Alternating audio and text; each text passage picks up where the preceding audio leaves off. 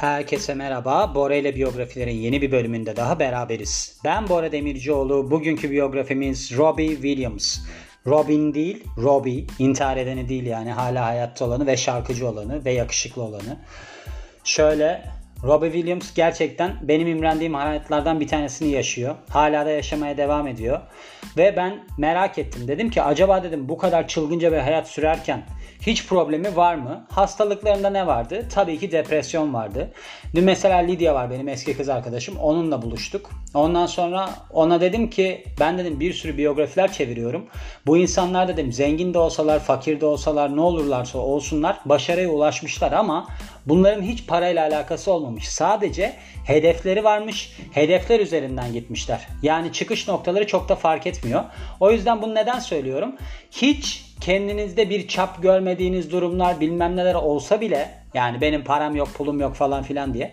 Eğer ki bir fikriniz ve tutkunuz varsa başarılı oluyorsunuz. Bakın şimdi Robbie Williams'ın hayatından bahsedeyim size. Ki bununla ilgili de bir anım var. Biz benim bir kuzenim vardı. İşte eskiden takılırdık. Sonra ben çok boş buldum bu takılmaları. Ondan sonra da konuşmadık zaten. Onunla beraber böyle biz kızların yanına giderdik. Ben o zamanlar işte yirmi yaşındayım maksimum. Ve sallamasyon hikayeler anlatırdık. İşte ben veterinerlik okurdum. Adım Teoman olurdu falan filan. Bir gün gene öyle bir kızlarla konuşmaya böyle bir yeltendik, bir giriştik. Neyse gittik kızların yanına, dedik ki işte oturalım mı bir yerde filan. Tamam dediler, oturalım. Gittik oturduk. İşte ben atıyorum da tutuyorum da zaten kafamda iyi o sıra. Bayağı bir içmişim filan. Kız dedi ki bana sen dedi Robbie Williams'a çok benziyorsun ya. Robbie Williams'a çok benziyorsun dediği de Robbie Williams da Robbie Williams yani o zamanlar. Acayip böyle popüler, bütün kızların şeyi, sevgilisi filan. Feel klibi yoktu galiba. Feel klibinden önceki durum olması lazım. Onun bir tane Supreme diye bir şarkısı vardı. Böyle araba yarışçısı falan. Zannedersem o zamanlar. Sonra neyse arkadaş ben anladım ki kız benden hoşlandı filan.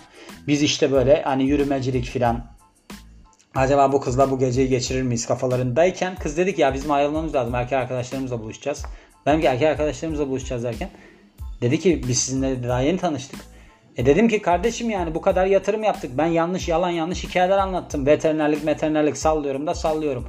Neyse sonra o kızlar o erkek arkadaşlarıyla buluştu, biz de yine sap gibi kaldık. Ben sonra televizyonda program sunmaya başladığımda o konuştuğum kız hani erkek arkadaşım vardı. Yani erkek arkadaşının adını bile hatırlıyorum. Demişti ki Eren. Bakın o kadar söyleyeyim. Kızın adını da hatırlamıyorum bu arada. Ama erkek arkadaşının adını hatırlıyorum. Kızın adı Nihal ya da Nihan olabilir. Öyle bir şeydi sanki. Bana programın o zamanlar böyle bir sosyal platform gibi bir şey vardı. Oradan yazmaya başladı. İşte Bora beni hatırladın mı? Biz seninle bir gece tanışmıştık falan filan. O sırada aksi gibi benim kız arkadaşım vardı filan. Bu kızla bir türlü kavuşamadık biz. Ama aklımda kalan hikaye beni Robbie Williams'a benzetmişti. Başka Danimarkalı bir kız da Adam Levine'e benzetmişti. Yani dünya yıldızlarına tip olarak benzemekle beraber hayatlarım hiç benzemiyor. Neden böyle bilmiyorum. Bunu sorguluyorum şu sıralar. Doğum tarihi on üç Şubat bin dokuz yüz yetmiş dört. kırk yedi yaşında. Ben bu mesela biyografiyi çevirirken kırk yediden daha büyük olduğunu düşünüyordum. Çünkü bu adam yirmi senedir falan partiliyor arkadaş ya. Yani neden ya? Coğrafya kaderin dedim üstüne çıkmış bir durum yani. Onların da mesela İngiliz olan insanlar var. Onlar da öyle takılamıyorlar. Neyse yapacak bir şey yok. Also known as olarak da bilinir Robert Peter Williams. Doğduğu ülke İngiltere ve de İngiltere Staffordşire'da doğmuş. Ve biliyorsunuz şarkıcı söz yazarı olarak tanınıyor. Boyu da bayağı uzunmuş biliyor musunuz? bir seksen beş. Ama erkekte ideal boy kaç? bir seksen.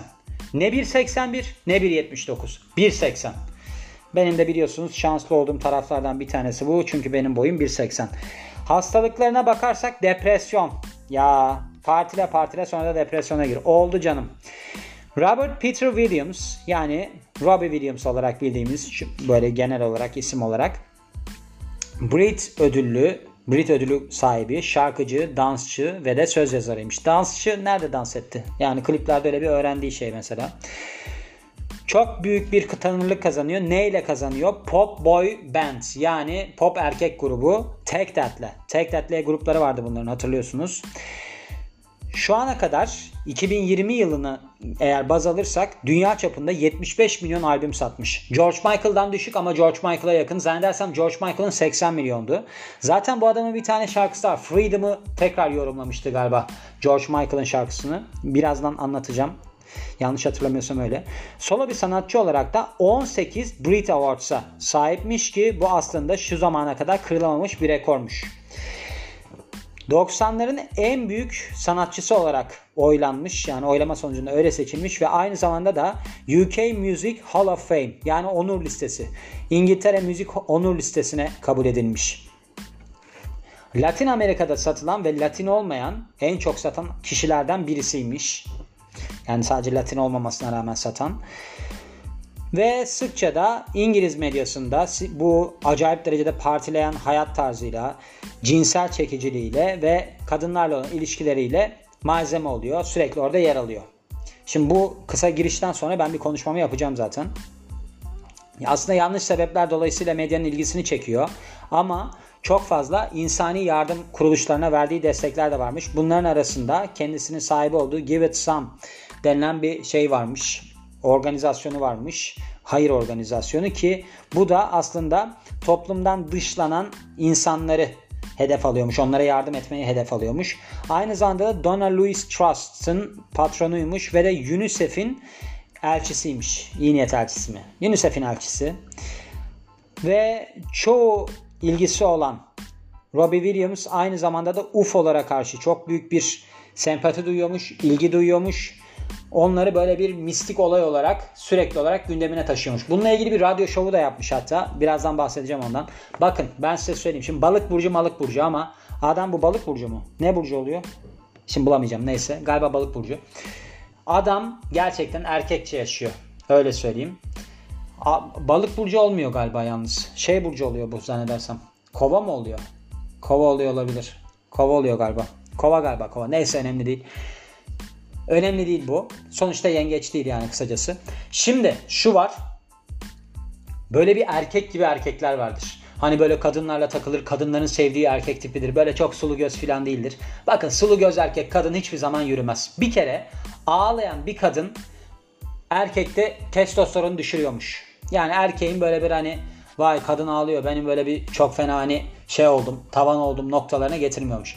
Ağlayan erkek de kadınlarda acıma hissi yaratıyormuş. İyi bir şey mi şimdi bu? Hayır değil. O yüzden erkek erkek gibi olmalı. Yani kadınlar öyle tipleri çok sever mesela. Yırtık mırtık. Hükmettiği tipleri seven kadınlardan da pek bir cacık çıkmaz. Onu da söyleyeyim. O ilişkiler sağlıklı değildir. İlişki böyle bir şey olması lazım. Gergin olması lazım. O yüzden de herkesin kendi rolünü üstlenmesi lazım. Bu adam adam gibi adam olduğu için bakın hep yer alıyor. Tipi de iyi filan. Başarılı da. O yüzden ne oluyor? Kadınlar tarafından arzu edilen erkek oluyor. Ya bu girişten sonra çocukluğuna dönelim artık. Yeter yani. Anne babası üç yaşındayken boşanıyor Robbie Williams'ın. Biliyorsunuz genellikle bu biyografilerde anne baba boşanıyor. Neredeyse annemle babama baskı yapacağım boşanın diye. Bir yerden başlamam lazım diye. O noktaya geldim. Bir de kardeşi varmış Sally isminde. Mill Hill okulunda eğitim görmüş. Ardından da Roman Catholic School'a devam etmiş. Bilmem ne falan. Önemli değil. Ama şöyle çocukken çok yaramaz bir çocukmuş. Aynı zamanda da okulda böyle başını belaya sokan, sürekli sorun çıkaran bir tip olarak tanınıyormuş. Böylece de liseye giriş sınavlarından kalmış. Zannedersem lise mezunu bile değil. Liseye giriş sınavı burada ne var onu bilmiyorum ama hani öyle bir şey. Anadolu Lisesi sınavı gibi bir şey mi? Onu mu söylüyor? Bilemedim. Ergenlik yıllarında Stock on Trends tiyatro kampanya yani tiyatro şeyinde işte tiyatrosunda diyelim küçük rollerde yer almış. Aynı zamanda da Brookside televizyon dizisinde böyle kısa kısa görünmüş. Küçük rollerde oynamış. Okulu on altı yaşındayken bırakıyor arkadaş ve kendini böyle bir satıcı olarak tanımlıyor. Pardon satıcı olarak iş buluyor kendisine ki bunu da işte hani geçinebilmek için yapıyor. Parası yok kısacası. Şimdi İngilizceden direkt çevirince böyle biraz laf kalabalığı oluyor bazen. Üzgünüm yani. Yapacak bir şey yok. Müzik kariyerine bin dokuz yüz doksan yılında başlıyor. Nasıl başlıyor? Annesi Janet onu bir audition'a yani bir seçmeye götürmüş. Bu seçme de Take That isimli yeni bir boy band içinmiş. Seçildikten sonra da müzik kariyeri başlıyor. Büyük bir tanınırlık kazanıyor. Şarkıcı ve dansçı olarak, Take That'in bir üyesi olarak aynı zamanda tabii ki ve grupla beraber beş yıl geçiriyor. doksan beş yılında grubu bırakıyor çünkü müzik endüstrisinde kendine solo sanatçı olarak yer edinmek istiyor. doksan altı yılında Freedom parçasını yayınlıyor ki bu George Michael'ın şarkısı başında bahsettiğim. Şarkı iki numaraya oturuyor. İngiltere listelerinde iki numaraya oturuyor. Aynı yıl Guy Chambers'la ki bu adam bir söz yazarı ve yapımcıymış ortaklık kuruyorlar. İlk single'ı Old Before I Die yayınlıyorlar. Dayı yayınlıyorlar. Ki bu da U K müzik listelerinde United Kingdom, İngiltere diyelim yani müzik listelerinde iki numara oluyor. İlk albümü Life Thru a Lens Eylül bin dokuz yüz doksan yedi'de çıkıyor. Buradan Platinum sertifikası alan bir single yayınlanıyor, içeriyormuş yani, Angels isminde ve albüm en çok satanlar arasına giriyor İngiltere'de. İkinci albümü I've Been Expecting You la en çok satan sanatçılar arasında doksan sekiz yılında kendine yer ediniyor İngiltere'de. Millennium ki bu albümdeki şarkılardan bir tanesiymiş, büyük bir hit oluyor. Amerika müzik piyasasına girmeyi hedeflediği için E M I'nin bir kolu olan Capitol Records'la bir anlaşma imzalıyor bin dokuz yüz doksan dokuz yılında ve albümü The Ego Has Landed'ı yayınlıyor. iki bin iki yılında şeyi koparıyor, bağlarını koparıyor Guy Chambers'la, hani uzun süreli ortaklığı olan. Bu adam deminki adam galiba değil mi? Tabii Guy Chambers hani başlamıştı ya Old Before I Die single'ını yayınladıkları. Onunla ortaklığını sona erdiriyor ve bunu yaptığı albüm de Escapology albümüymüş. Onu yayınladıktan sonra bitirmiş.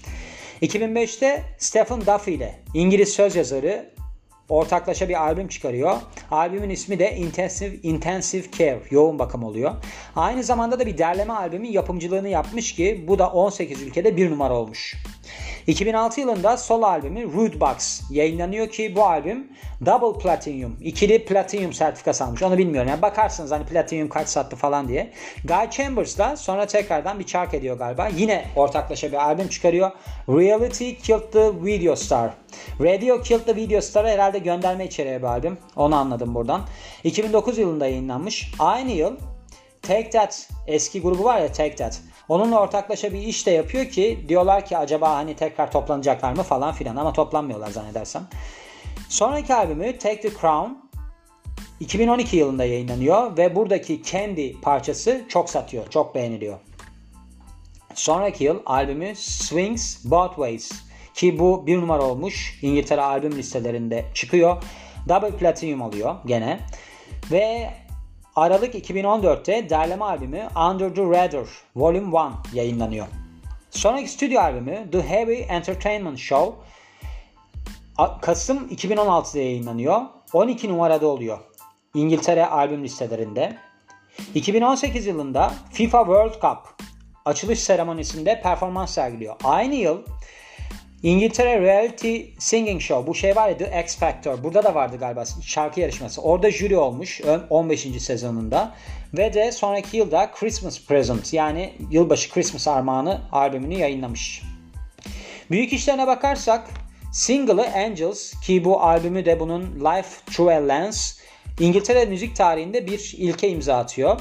Tüm zamanların en çok satan single olmuş ve Double Platinum kazanmış. Dünya çapında iki milyon kopya satarak. Demek ki bir milyon kopya satma buradan Platinum oluyormuş. Bakın bundan da bunu çıkardım. Albümü I've Been Expe- Expecting You ki Eylül-Ekim doksan sekiz'de yayınlanmış. İngiltere müzik listelerinde bir numara oluyor ve aynı zamanda da yılın en çok satan albümü ödülünü alıyor. Buradan çıkan single No Regrets, bu I've Been Expecting You'dan çıkan single Avrupa ve de Güney Amerika'da aşırı derecede popüler olmuş. Ödüllerine ve de başarılarına bakarsak birkaç Brit Awards ödülünü kazanıyor ve şu anda şu ana kadar on sekiz tane ödül alan tek sanatçıymış. iki bin dört yılında doksanların en büyük sanatçısı seçilmiş. Ve demin de aslında bundan baştan bahsettim de iki bin dört yılında U K Music Hall of Fame yani nedir? Müzik onur listesine katılmış, kabul edilmiş. Kişisel yaşamına ve mirasına bakalım. Pek çok ilişki yaşıyor. Biliyorsunuz adam gibi adam derler ya buna. Öyle bir adam. Nicole Appleton, Rachel Hunter ve Ida Field. Bu Ida da biliyorsunuz Ida Türk kısa Ida işte Robbie Williams'la evlendi filan diye bayağı bir çıkış olmuştu. Ida Field'la bu da Amerikalı aktrismiş. Bilmiyordum ben öyle olduğunu. Galiba bir klibinde de yer aldı. Güzel bir kadın yalnız. Seksi bir kadın. iki bin on yılında Los Angeles'taki evinde evlendiler. Robbie Williams'ın. Eylül iki bin on iki. on sekiz Eylül iki bin on iki'de kızları Theodora Rose doğuyor Ayda'dan olan. Ve tekrar bir çocukları bir de erkek çocukları ve kız çocukları oluyor. İsimlerini söylemeyeceğim. Aklınızda kalmaz. Yani ezberlemenize de gerek yok. Ve bunlar da iki bin on dört ve iki bin on sekiz yıllarında doğmuşlar sırayla. Depresyonla uzun süre mücadele ediyor bu adam. Ve Clouds House Drink and Drugs Rehabilitation Clinic'te Amerika'da tedavi görmüş. Bu bağımlılığı sebebiyle, uyuşturucu bağımlılığı anladığım kadarıyla. Ivır zıvır kısmına gelirsek, yani trivia, Bora ile neşeli İngilizce, trivia deniliyor İngilizce'de buna. Guinness Rekorlar kitabına girmiş iki bin altı yılında. Bu da dünya turnesi kapsamında girmiş. Girme sebebi de şu: bir gün içerisinde bir nokta altı milyon konser bileti satmış. Bu da bir solo sanatçı tarafından satılan en yüksek şeymiş, miktarmış, bilet miktarı. Popüler İngiliz sanatçı ve söz yazarı eskiden günde altmış sigaraya kadar sigara içermiş. Ve demin de bahsettiğim gibi U F O'lara karşı büyük bir tutkusu varmış. Hatta bir tane radyo programı sunmuş. Journey to the Other Side, yani diğer tarafa seyahat. Bunu da gazeteci ve belgesel yapımcısı John Ronson'la beraber sunmuşlar. Evet, gördüğünüz gibi gene ben böyle çok sevdiğim bir adam tipini burada konuk ettim diyelim. Hani daha Sezen Cumhurönel havası olsun. Çikolata renkli bir sanatçıyı konuk ettik bugün falan diye anlatırım ben bir dahaki seferlerde. O yüzden ben hani bunlardan aslında ilham almamız gerektiğini düşünüyorum. Bakın aslında üniversite falan okumamış bir adam ama yırtık bir adam. Şimdi kadınlar böyle adamları çok sever. Aslında hayat da böyle adamları çok sever. Yırtık insanları çok sever. Böyle risk alan filan. Hani dün Lindsay Lohan'ın ne yazdım ben özlü sözünde? Hayat risklerle doluyken ben neden almayayım ki diye. Gerçekten de öyle. Bakın ben kaykay kayıyorum. Gittim dün kaydım, düştüm. Şimdi kalçam ağrıyor, bilmem ne oluyor. Ama olabilir. Ben kaykay kaymadan da gider yürürken de düşebilirdim. Ya da birisi bana çarpar da düşebilirdim. En azından kontrol bende. Yani hayatımızın kontrolünü kendimiz elimize almalıyız. Ondan sonra hareket etmeliyiz. Yok ben bununla şöyle yapabilirim. Yok ben bununla vakit geçiriyorum. Şöyleydi, iyi kız, iyi çocuk. Bunları geçin. Bunlar önemli değil. Önemli olan ne biliyor musunuz? Hayatta fark yaratan insanlar. Hayata böyle bir kafa tutan, bir şeyler yapabilecek insanlar. Bunlardan olmamız lazım. Değişikliği yapacak kişiler bunlar. Dün ben benim başka bir podcast'im var, Besin Piramidi diye. Orada bir mesaj aldım. Demişti ki yazan kişi, biz zaten böyle mesajlaşıyoruz. Demişti ki ben altı kilo verdim sizin podcast'iniz sayesinde. Ben çünkü bir şey yaptım. Bir şey yaptım ve birilerine fayda sağladı. Bir şey yapmazsak hiçbir zaman unutmayın, belki bir şey olur ihtimalini sıfırlıyoruz. Kesinlikle bir şey olmaz. Bir şey yapmazsak. Bir şey yaparsak belki bir şey olabilir. O belki üzerinden gidiyoruz ve hayatımızda bir fark yaratıyoruz. Amacımızın bu olmalı. Amacımız bu olmalı diyorum ve bu biyografinin de sonuna geliyorum. Beni dinlediğiniz için çok teşekkür ederim. Ben Bora Demircioğlu. Yeni bir biyografide görüşmek üzere. Hoşça kalın.